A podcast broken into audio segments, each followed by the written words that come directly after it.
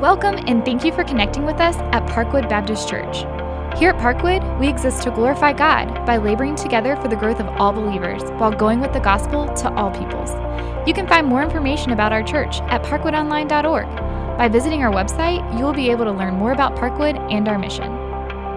Now join us as we grow together through the teaching of God's Word.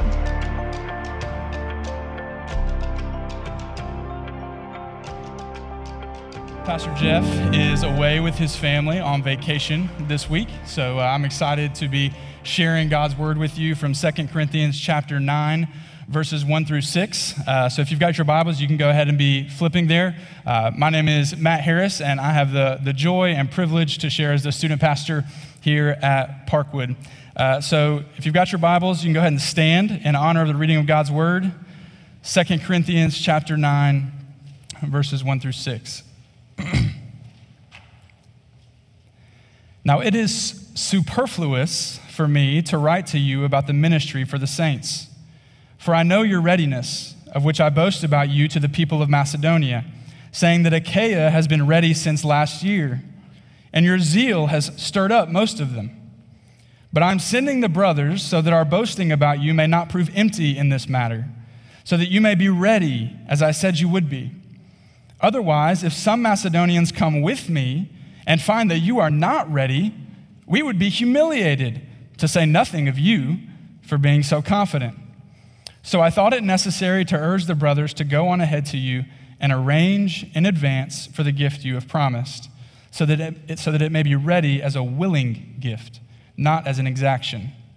The point is this whoever sows sparingly will also reap sparingly and whoever sows bountifully will also reap bountifully. Let's pray.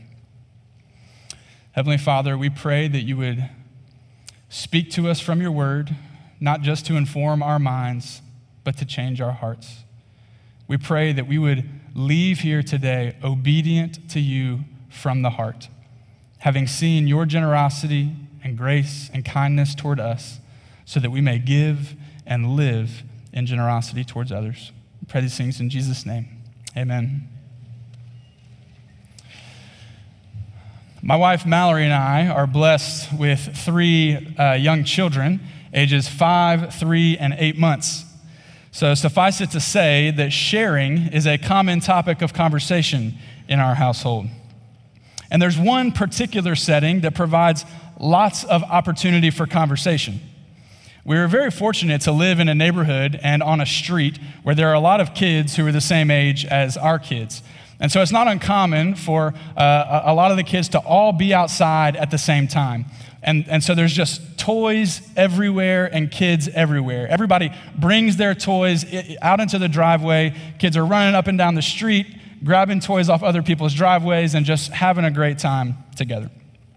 Well, on more than one occasion, we've had to talk to our kids because they'll be playing with somebody else's toy, and when another kid comes to play with that toy, or worse, when the kid who's, who the toy belongs to comes to ask them to play with that toy, they say no. They selfishly cling to the toy like it's their toy. What's the obvious problem? It's not their toy. They are playing with it because someone else was generous enough to share it with them, which makes their lack of generosity and sharing all the more ridiculous. This is what Paul is getting at in these verses. When we realize that everything we've been given is a gracious gift from God, that we have nothing to call our own, then it requires that we be that much more generous with the things we've been given. To cling to our stuff like it's our stuff reveals a fundamental misunderstanding of who truly owns all that we have. So, the main idea for this morning is that generosity recognizes the gracious source of giving and the responsibility to bountifully give. Paul ends chapter 8 by introducing us to this group of three men, this delegation, if you will, of Titus and two other men who are unnamed. And he's sending them to Corinth as a part of the collection process because the churches are gathering resources and funds to help and support the church in Jerusalem who's going through a time of affliction. Now, at the end of chapter 8, Paul tells us that one of the reasons for this group of three men coming is for the purposes of accountability and integrity. He wants to assure the Corinthians that their gift will be well secured by three, not just one, but three godly men. Well, in this passage this morning, 9, 1 through 6, he refers to this group of men again, but his emphasis is different. He says that in addition to the purpose of accountability and integrity, the purpose of him sending these three men is to actually secure the gift, to not let Corinth off the hook by saying, Yes, we're willing to give, but for these three men to actually come secure the gift. And not just any gift, but a generous gift that's given freely and joyfully. So, the first point that we see is that generosity recognizes the gracious source of giving. It's not too often that a biblical writer straight up tells us what the point of his uh, writing is, but we're blessed with that in verse 6. So we're going to start in verse 6 and work our way backwards.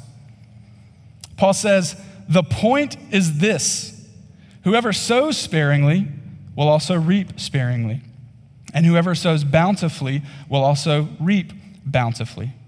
So, Paul uses a very common agricultural illustration of sowing and reaping to explain his point. Now, this illustration is used all throughout the Bible to uh, explain several different types of things, but here, Paul specifically applies it to giving. And the point is straightforward and clear. What you put in is what you get out. But before we move into the actual meaning of verse 6, we need to see that there's an assumption underneath verse 6 that's crucial. If we're going to sow seed, which we've been commanded to do, it assumes that we have seed to sow. So, question where did the seed come from? Or to ask it more generally, more applicably to our audience today, where do you get the resources to be generous? Does it come from your hard work? Does it come from your intellect? Does it come from your financial prudence and wisdom? If it came from us, if our generosity and the resources that we have to be generous came from us, that would give us grounds for boasting. But look what Paul says in verse 10 about who the seed belongs to. He says, He who supplies seed to the sower and bread for food will supply and multiply your seed for sowing and increase the harvest of your righteousness. So, who is the He that supplies the seed? It's God.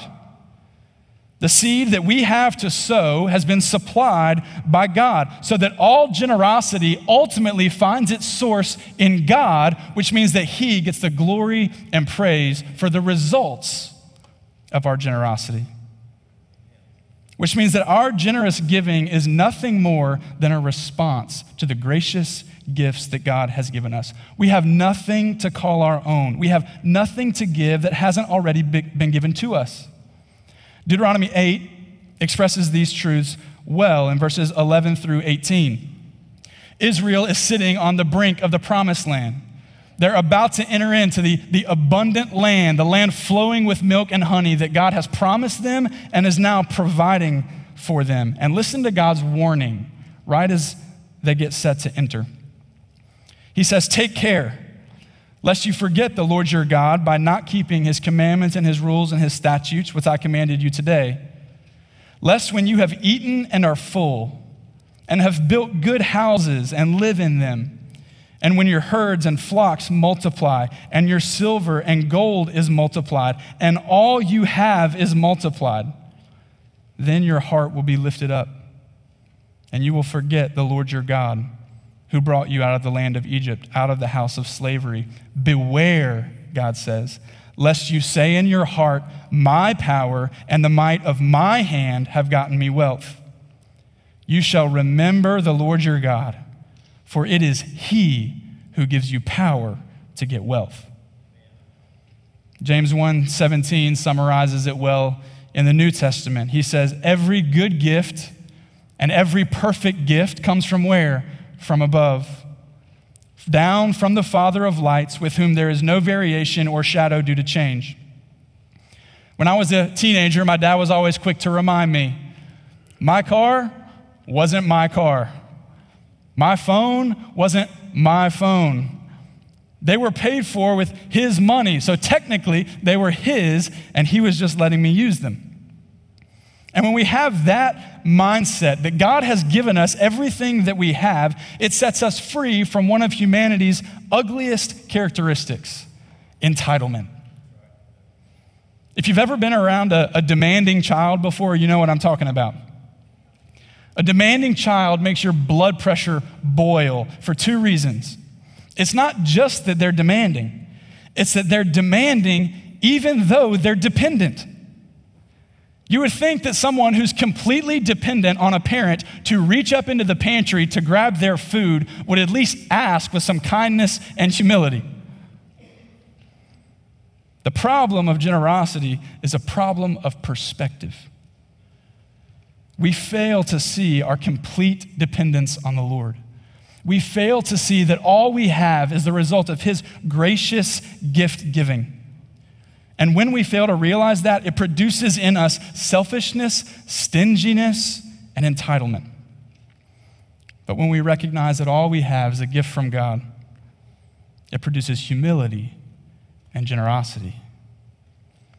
So once we've recognized the gracious source of giving, then we can recognize and we can prioritize the responsibility to bountifully give. So now let's jump into the actual meaning of verse 6. He says, Whoever sows sparingly will also reap sparingly, and whoever sows bountifully will also reap bountifully. The word sparingly can also be translated stingily. And the word bountifully, this is interesting, it's not actually an adverb here, it's a noun. And it's the word, it's the Greek word for a blessing. So that word blessing carries more to its meaning than just a large quantity. That word blessing may have material, but it certainly has spiritual undertones underneath it. So when Paul says that those who sow bountifully will reap bountifully, he's not simply saying that they're giving large quantities. We know that because Paul so far has never equated generous giving with the giving of large quantities. Every time he's talked about it in 1 Corinthians 16, 2 Corinthians 8, and 2 Corinthians 9, Paul talks about giving as giving according to what you have, according to your means. And some people simply don't have large quantities to give. I'm reminded of the widow in Luke 21, 1 through 4. Jesus is sitting back and he's observing what's happening at the temple. And these uh, men are coming who are very wealthy and they're dropping these enormous offerings into the offering box at the temple. And then a woman, a, a widow, comes and, and drops in two small copper coins. And listen to what Jesus says about this poor widow's offering. Truly, I tell you, this poor widow has put in more than all of them. So the term bountifully isn't limited to the size of the gift, but to the spirit of the giver. It means to give with the desire to be a blessing, to give kindly, freely, and with goodwill. Now, there is a relationship between the attitude of the giver and the amount that they give. Someone who has a stingy attitude will approach giving by asking the question, What must I give? and will inevitably give less. Whereas someone who's giving bountifully with the desire to bless will ask the question, What can I give? and will inev- inevitably give more. But the quantity of the gift is secondary to the heart behind it. You can give loads of money, but still be sowing sparingly. You can give small amounts, but still be sowing bountifully. Ultimately, it's a matter of the heart. Now, let's back up and ask this question why is Paul talking about this? Why is he reminding them or commanding them that they have a responsibility to sow, to give bountifully? It goes back to the agricultural principle that you reap what you sow. And Paul wants them to sow a bountiful gift so that they will receive a bountiful blessing. Now, here's what that doesn't mean it doesn't mean what a lot of prosperity preachers today want it to. It doesn't mean that God will take your money and multiply it 10 times or 100 times, and you'll walk away with way more cash than you ever gave away. It doesn't mean that those who are faithfully generous to the church will be protected from times of economic downturn. The life and teaching of Jesus and the life and teaching of the apostles in the early church completely refute every bit of the false prosperity gospel. So, then what does it mean to sow a blessing and reap a blessing? It simply means that those who give with the desire to bless others will be blessed. And that blessing is a spiritual blessing which may or may not have a material component to it. But what's clear in verse 8 is that the blessing you receive as a result of your generosity isn't just for you. The purpose of the blessing is to equip you to continue in generosity towards others. Look at verse 8. It says, And God is able to make all grace abound to you, so that having all sufficiency in all things at all times, you may abound in every good work. So, generosity isn't an investment strategy for getting materially rich. But it is an investment strategy for producing the fruit of righteousness that results in the glory and praise of God. And just as a, a, point of obvious application, I don't know many people on their deathbed who have looked back over their life of stinginess and selfishness and were filled with happiness, joy, and comfort by the fruit that their stinginess produced. On the other hand, I can think of many funerals that I've attended throughout my life of people who were generous with their time, with their money, with their talents. And the impact of their life not only provides a blessing for them as they persevere through their dying days, but it also provides a blessing to all the recipients of their generosity throughout their lifetime. As Paul says in Acts 20 35, Remember the words of the Lord Jesus, how he himself said, It is more blessed to give than to receive. So now that we understand Paul's aim, that, that he desires the Corinthians to sow bountifully so that they can reap bountifully, now we can better understand the purposes of verses 1 through 5. Verses 1 through 5 are the practical steps that Paul is taking to ensure that the Corinthians give a bountiful gift so that a bountiful harvest can be reaped. And he gives them three specific things that he says are necessary in their case for giving a bountiful gift. And that is that they eagerly give, that they actually give, and that they plan to give. Look at verses 1 and 2. Now, it is superfluous for me to write to you about the ministry of the saints. He's saying it's unnecessary. I've already done it a lot. I've done it all throughout chapter 8 and moving into chapter 9. So it's unnecessary for me to keep writing to you about this. Why? Verse 2 For I know your readiness, of which I boast about you to the people of Macedonia, saying that Achaia has been ready since last year, but your zeal has stirred up most of them. So he's saying, I know that you're ready to give. I'm not trying to beat a dead horse, right? You're, you're ready. And he encourages them in their readiness. In fact, Paul says that he had used their eagerness as a means of motivating the poor Macedonians that were mentioned in chapter 8. Do you remember them? The Macedonians were poor, they were, they were impoverished, and they were going through a severe test of affliction. But even in the midst of those circumstances, Paul says that, that their joy erupted into a wealth of generosity, a wealth of generous giving. But here, Paul says that part of the reason for them bursting forth in generous giving is because he had told them how eager the Corinthians were to give.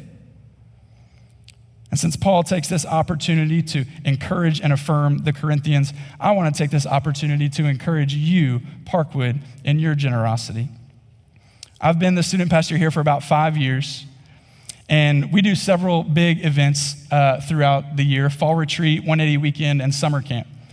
And there are kids in our students in our student ministry who come from families that uh, don't have a lot of resources or that don't have any family at all. And almost every single event that has transpired over my time here, somebody has initiated contact with me to say, hey, here's some money to pay for an extra spot. If there's a student who can't go, make sure that this covers them. Usually, they don't even know who the student is. They don't have a specific student in mind. They're just eager to share the gifts that God has given them to see more young people get connected and grow and mature in the faith. When I think about Parkwood generosity, I also think about the first Christmas that I was here for the international missions offering. I'd grown up in Southern Baptist life. I had seen the offering done, and I'd been a part of churches who had given a lot of money.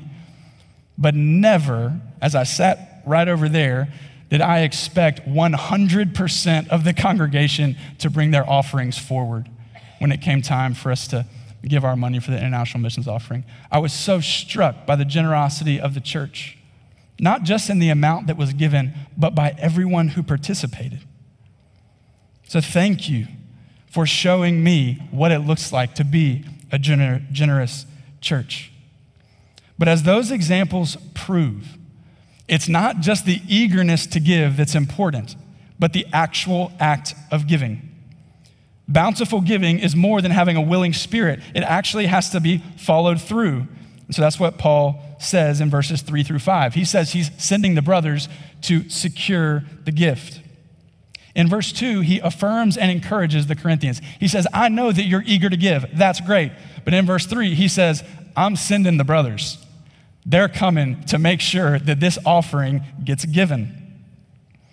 Now, there's three reasons that Paul shows us in verses 3 through 5 about why it's so crucial for the Corinthians to actually follow through with a gift. The first is in verse 3 It's that Paul says he's already boasted about the Corinthians' generosity to other people.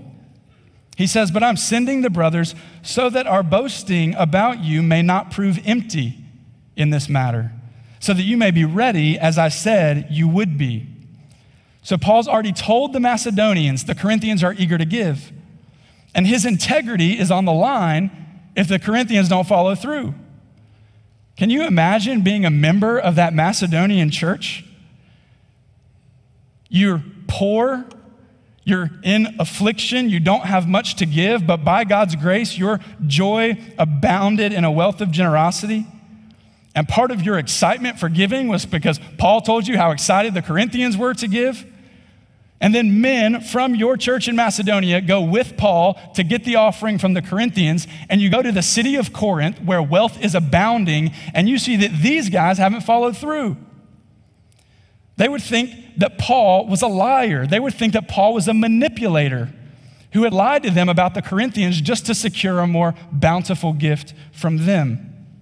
So we see that Paul's integrity is on the line, but not only Paul's integrity, also the Corinthians. Look at verse 4. He says, Otherwise, if some Macedonians come with me and find that you are not ready, we would be humiliated to say nothing of you. So if the Macedonians got to Corinth and realized that the offering hadn't been collected, they would think the Corinthians were a bunch of arrogant, stingy Christians who weren't after real generosity, but only the appearance of generosity. And there's a third reason that Paul gives that he wants them to actually give. He says that if they don't actually give, they'd be breaking a promise. Look at verse 5. He says, So I thought it necessary to urge the brothers to go on ahead to you and arrange in advance for the gift you have promised. How often do we make spiritual commitments for the sake of appearing spiritual with no real effort to actually follow through. I'll be praying for you, but do we pray? I'll fill out that commitment card for missions, for the lobby, to serve somewhere in the church. But do we actually follow through? It's nice to feel spiritual. It's nice for other th- people to think that we're spiritual, but the bountiful blessing doesn't come from only an eagerness to give, it comes from the actual gift. And so we see the third thing that Paul does to secure a bountiful gift, and that is in verse 5, he tells them to plan to give. He says, So I thought it necessary to urge the brothers to go on ahead to you and arrange in advance for the gift you have promised. In 1 Corinthians 16 2, when Paul, when Paul first mentions this offering, here's what he says. He says, On the first day of every week, each of you is to put something aside and store it up, as he may prosper, so that there will be no collecting when I come. So Paul tells them every week, they're supposed to be doing this from back a year ago. Every week, put a little bit aside so that when I come in a year, you'll be able to give. It doesn't look like they've been following instructions. So now he's having to send Titus and these two other guys to make the Corinthians do what they should have been doing all along. Now, why is it so important that there be a plan in place for giving? He tells us in the second half of verse 5 so that it, that is the gift, may be ready as a willing gift, not as an exaction. Now, throughout the New Testament, that Greek word for exaction is most often translated greed or covetousness. So the idea is that if the Corinthians don't plan accordingly, when Paul shows up to collect the money, it's not going to feel like a gift. They're going to be scrambling around, reaching into their pockets, seeing what it is that they have left over to give, and they're not going to give generously. It's not going to feel like a gift, it's going to feel like a tax. It's going to feel like the IRS showed up on your door because you haven't turned your taxes in on time. I don't know about you guys, maybe I'm the only one. Do y'all just get stirred up to generosity when you're filling out your tax papers? Do y'all just, you just love giving your money over to the government? None of us do. It's a, it's a terrible feeling. It doesn't produce the desire to give more, it produces greed. That's what Paul's saying. It produces this desire to hold on to. And if that's the attitude of the gift, then we see from verse 6 they miss out on the blessing of the gift because they're not sowing bountifully, they're sowing stressfully. So, just a quick point of application on this. Am I structuring my finances in such a way to be able to give generously? The international missions offering is about three months away. Do you have a plan from now to then to maybe set aside a little bit each month to be able to bring an offering so that you're not sitting in here in the room feeling guilty that everyone's moving and you're not, but that you're able to participate in the generous giving. Because if you give out of guilt, you're not giving with the right heart. That's Paul's point in all of this. He wants to produce cheerful givers, which we'll see next week. Now, here's a, a question as we move out of this point on planning. Ultimately, is good planning sufficient to make us eager, bountiful givers? No. Good planning might secure the gift, but it doesn't guarantee to secure the heart. Now, throughout chapters 8 and 9, Paul has continually referred to the act of giving as an act of grace. And Kevin DeYoung, in his book, The Hole in Our Holiness, says this Grace flowing out of us is evidence that grace has flowed into us. So, how do you get the grace of generosity flowing out of your heart? You have to get the grace of God's generosity flowing into your heart. So, we ask this question in application. Having recognized the gracious source of giving, are you bountifully giving? You see, the second clause depends on the first.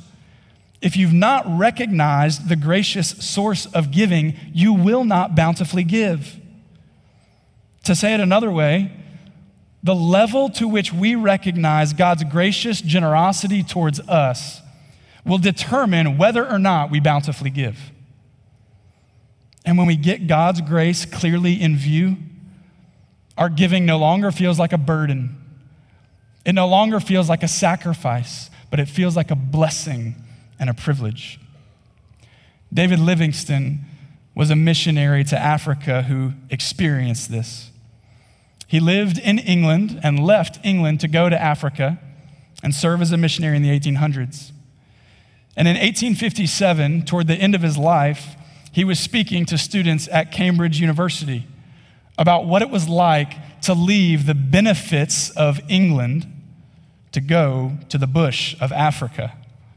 And here's what he said People talk of the sacrifice I have made in spending so much of my life in Africa.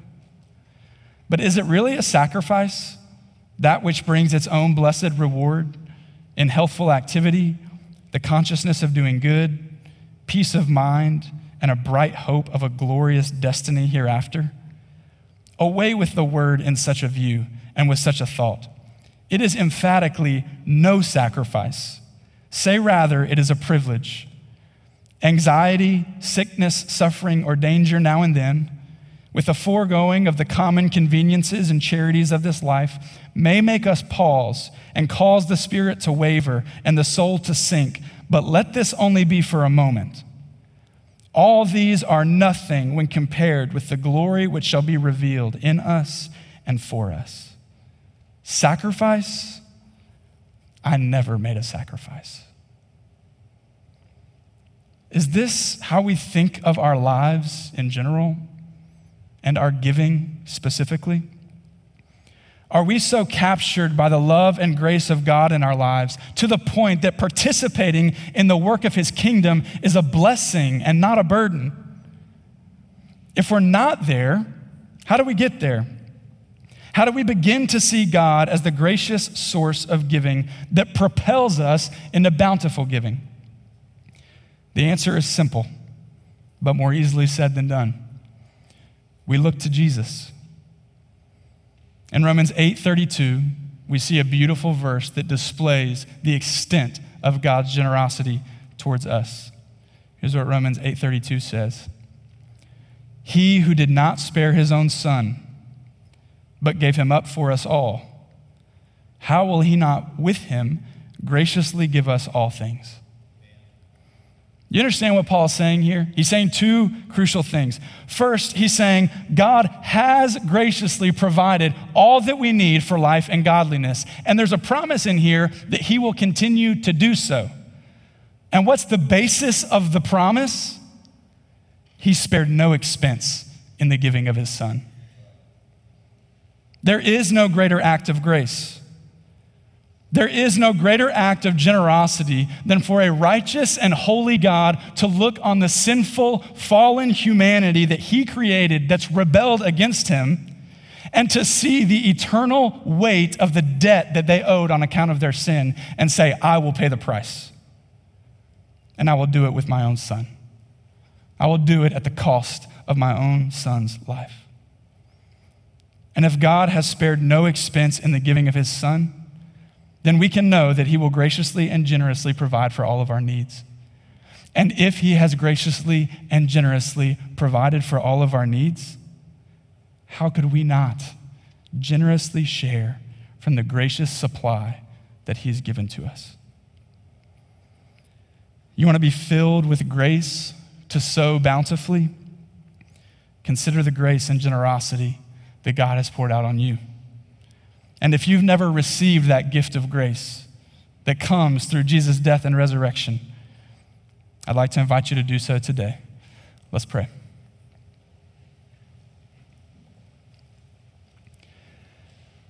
Generous Heavenly Father,